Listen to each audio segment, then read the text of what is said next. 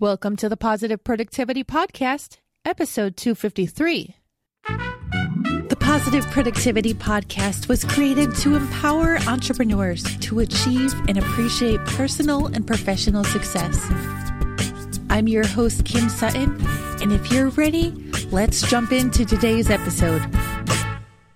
Way back in episode PP011 of the Positive Productivity Podcast, I talked about the fact that I have chronic idea disorder, and I also discussed what chronic idea disorder is and how you might be able to overcome it or at least not be so overwhelmed by it.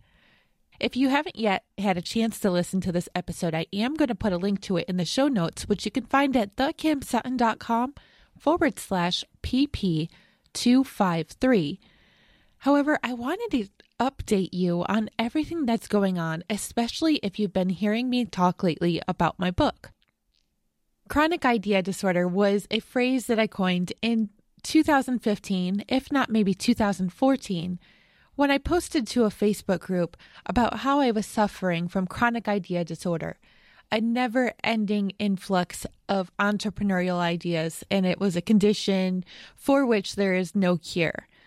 Of course, the post was phrased a little bit more eloquently and succinctly than that. However, the post took off, and immediately people were shouting, Yes, I have that too. And I knew I had struck on something. Well, I have had chronic idea disorder for years. And no, it's not a diagnosable condition. I've never taken it to any type of physician or psychologist or anything like that. However, I was falling victim to a never ending idea stream, and I was jumping from one idea to the next. What often happened was that I would start a project, get somewhere between 75% and 95% of the way through with building out that project, and then abandon it. Or if I did finish it, and this was the case with several programs and courses that I put together, I would launch it, get frustrated with the results, and then drop it altogether.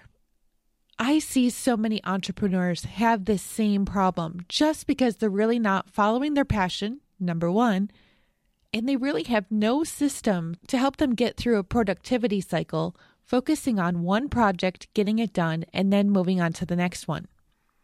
When I launched the podcast in October of 2016, very shortly thereafter, I started talking about how I was writing my book, Chronic Idea Disorder An Entrepreneur's Guide to Overcoming Idea Overwhelm. This book has been in my head for the last year and a half, at least. And up until just recently, it was still stuck right there. In episode 255, which will be out in a couple days, I'll discuss further how I develop content and how I get it out to the world. But I found that with chronic idea disorder, I just was not getting inspired or the words were not coming to me. So it was stuck in my head for the longest time.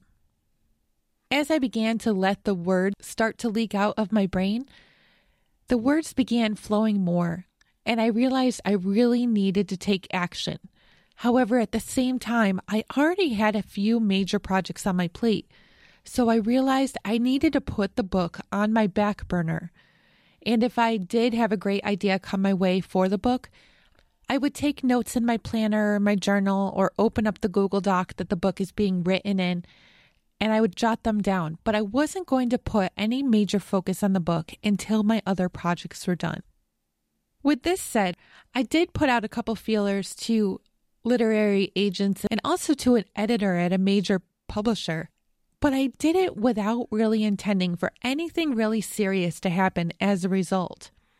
In addition, I've been bringing up chronic idea disorder on a lot of the recent interviews I've been on, as well as while I've been submitting query letters to do speaking engagements. Over the course of the past five years as an entrepreneur, I have seen time and time again that what we don't plan often happens. And in 2018, I had no intention of writing the book or spending time on speaking just because I really wanted to buckle down and focus on the projects I had already laid out in front of me.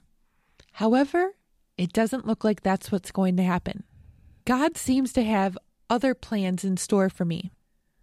In the past six months, I've heard from both the literary agents that I sent query letters to, as well as the editor, saying that they would like further information about the book. In addition, I may have a series of TEDx talks coming up. With the understanding that I do have chronic idea disorder, I need to be fully transparent and authentic and let you know I am a little bit overwhelmed.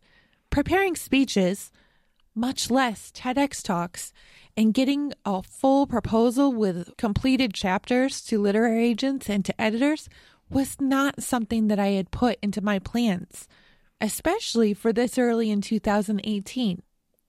However, I realize that these are huge opportunities and they are not something that I want to shove to the back burner. With my own case of CID, I've realized that I've needed to become much smarter with my time and I've really needed to delegate more and more tasks to my team. I am so fortunate to have an amazing team who knows what they need to do and when. And because of the way that we relate with each other, we are able to pull together a thousand different pieces to make something awesome, even when one or more of us is slightly distracted.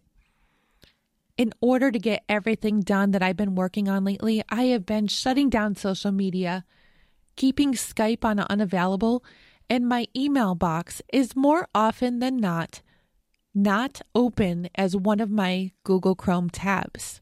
I don't need distractions showing up on my screen all day, and I want to recommend that you do the same too. If you have chronic idea disorder, pick one or two projects that you want to tackle in 2018 and do your best to get those done. As a Christian, I do believe that God knows best, and His plans aren't always my plans. So when He sends greatness to me, I do have to do my best to accommodate and to make time in my schedule for these blessings. I realize that your religious beliefs may not be the same as mine, but when blessings come our way, it is crucially important that we decide if we're going to act on them or put them aside for a later date. If you're struggling to figure out which one or two projects you're going to work on this year, I want you to start first by looking at the projects which you are most passionate about. If you haven't yet listened to my chat with Cliff Ravenscraft, which was episode 252 of the podcast, I'm going to put a link in the show notes, and I strongly encourage you to go listen to that right now. In our chat, Cliff talks about how he has just recently been making a transition from a project which had been making him a substantial amount of money every year, to one which was filling him with so much of a sense of purpose and making his heart glow. This is the same as I want for all of you. If you have any questions about chronic idea disorder or how you can get yours conquered, please feel free to reach out to me by visiting thekimsutton.com. Now, with all this said, go forth and make it a positive and productive day. Today's episode of the Positive Productivity Podcast is brought to you by the Positive Productivity Pod. Created to empower entrepreneurs to achieve and appreciate personal and professional success without burnout, the pod offers weekly group coaching sessions, online courses, a private member community, and tons more. To learn more about the pod and to sign up, visit positiveproductivitypod.com. See you on the inside.